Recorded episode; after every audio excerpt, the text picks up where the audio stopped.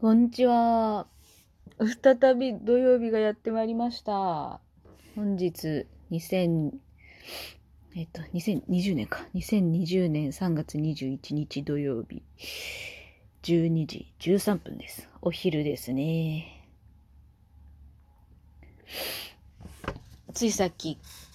朝昼兼用、ま、ブランチって言うんですか？おしゃれに言えば。を食べたところです。うん、お腹いっぱい。今日はね、この後、やらなきゃならない作業があるので、ちょっと自由時間の少なめな土曜日ですけれども、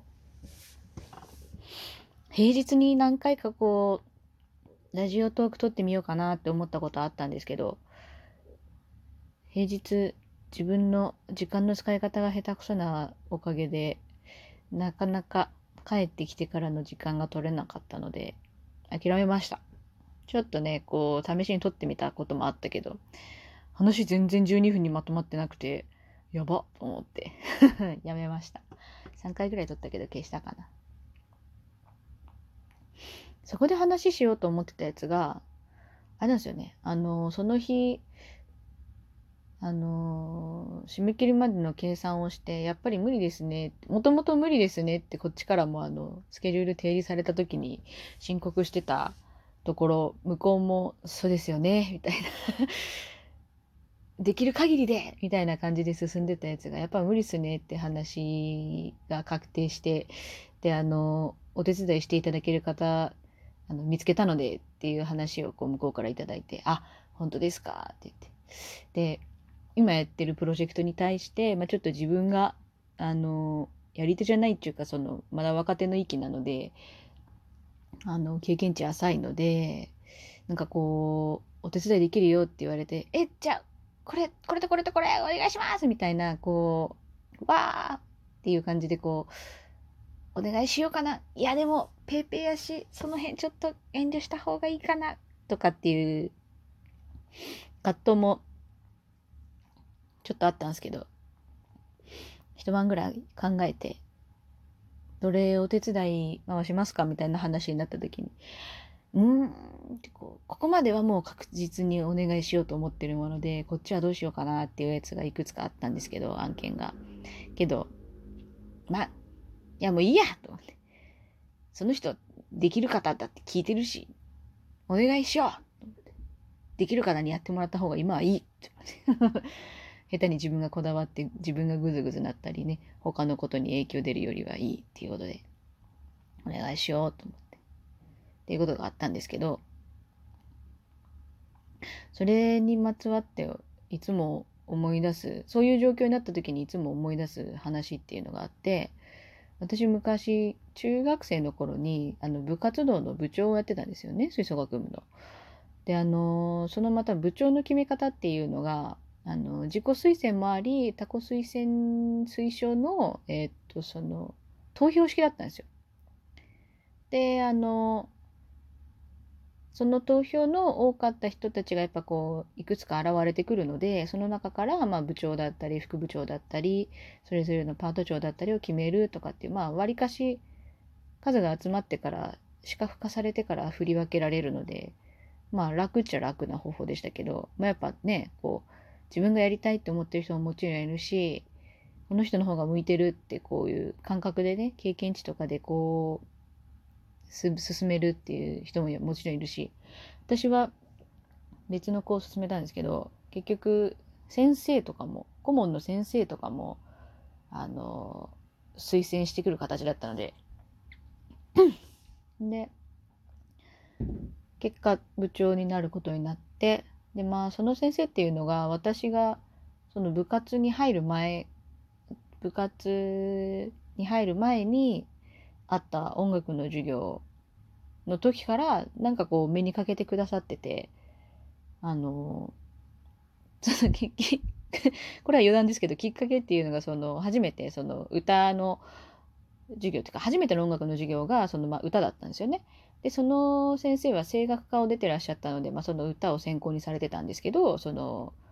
その先生が、その、いわゆる発声練習みたいなのをやって、一通り、ちょっとこう、練習曲歌ってとかってした後に、あの呼び出されたんですよ。終わった後。なんだろうと思って音楽準備室っていう、まあ、先生の控え室音楽室の横にある職員室とは別のその控え室があるんですけどそこに呼ばれてなんだろうなんて言われるんだろうって思ったらあの ドラマとかでよく見るようなあのなんですかあのシャーブラインドかブラインドから漏れる漏れる光をこう背後に背負ったなんかこう逆光でシルエットがはっきりになったその先生。先生八頭身ある美女だったんでいかちいなと思いながら 何言われるんだろう。なんかドラマみたいになってるけどって思ってたらブラインドから外を見てた先生が私が入ってきたのを見て振り返って「あなた音楽やってたことある?」って言われて。なんかねこう見込みがあると思ってくださったらしいんですよね。なんかその先生的にはその私が歌ってた姿がまあ気に入ってくださったみたいで。でまあそういうこともあっていざその部活に入りますってなった時もまあ喜んでくださってでまあその私が入った時にいらした部長っていうのもすごい人生で初めて尊敬するっていう認識をした人だったしその後その部長になった先輩も最私が見た時の最初の部長とはまた別のなんかその何でしょう。一番最初に見た先輩はでも本当になんかこう組織の長みたいな感じのキリッとした方だったんですけど。その次の方はなんかこうなんだろうなイメージで言うとこう地域に根付いた感じのフランクな方みたいな。でお友達も多くてこう頑張り屋さんでこう自然とこう支えてくれる友達がいるみたいないい環境の先輩だったんですけど。でその次ですよ。自分がそうなってで自分正直あの友達がそんなに多くないと昔も今もずっと思ってるんですけど友達にはすごい恵まれてるんですけど、まあ、そのもう相対的な数みたいなのがそんなになくてであの気軽に今から何々するけど来るみたいな感じの連絡も人と取ることってほとんどないんですよね。憧れはもちろんありますけど人の家に遊びに行ったりとかも全然ないしお泊まりとかも全然したことないしそういうこういわゆる気さくな友達みたいな関係が全然ないんですけど。でまあ当時もまだそんなに部の友達とはみんな仲良かったけどあのー、結局そのいざ部長を始めるってなっていろんなその管理だったりとかその統率だったりとかってしてる中に、まあ、年に1回行われる定期演奏会っていうやつが、まあ、多分どこの吹奏楽部もあるとは思うんですけどそれのいわゆるこうプログラムですね。進行表をあの進行台本か。進行台本をあなたが作りなさいって先生に言われちゃってちょっとこう初めての試みだけどこうやってみてもらいたいっていうのを言われて。で最初私だけに言われたんだったんだかな。でそれで「あはい」って言ってやってみます。一応そのまあ今までの台本のテンプレートもあるしでやってみますって言ってこう何日かもちゃもちゃやってたんですけどやっぱこう煮詰まっちゃって。でうまくいかないなって。でまあそのストレスがやっぱ部活の方にも出ちゃってまあ多分毎日毎晩帰ってきては母親に文句とか愚痴を言ってたみたいなんですよね。もうちょっとこうあんまり辛かったこと覚えてないんですけど。そしたらある時母親に「あのね」ってあんたはずっと一人で頑張ってる一人で頑張ってるって言ってまるでみんながこっちに関心がないとか全然みんなやってくれないとか周りのせいにしてるけど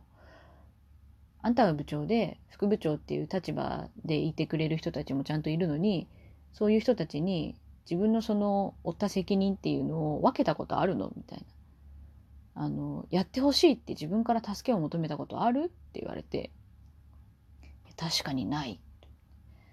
多分それの弊害になってたのが小中の時56年生の時の先生だった方がその自分から進んであの仕事を求めに行くとその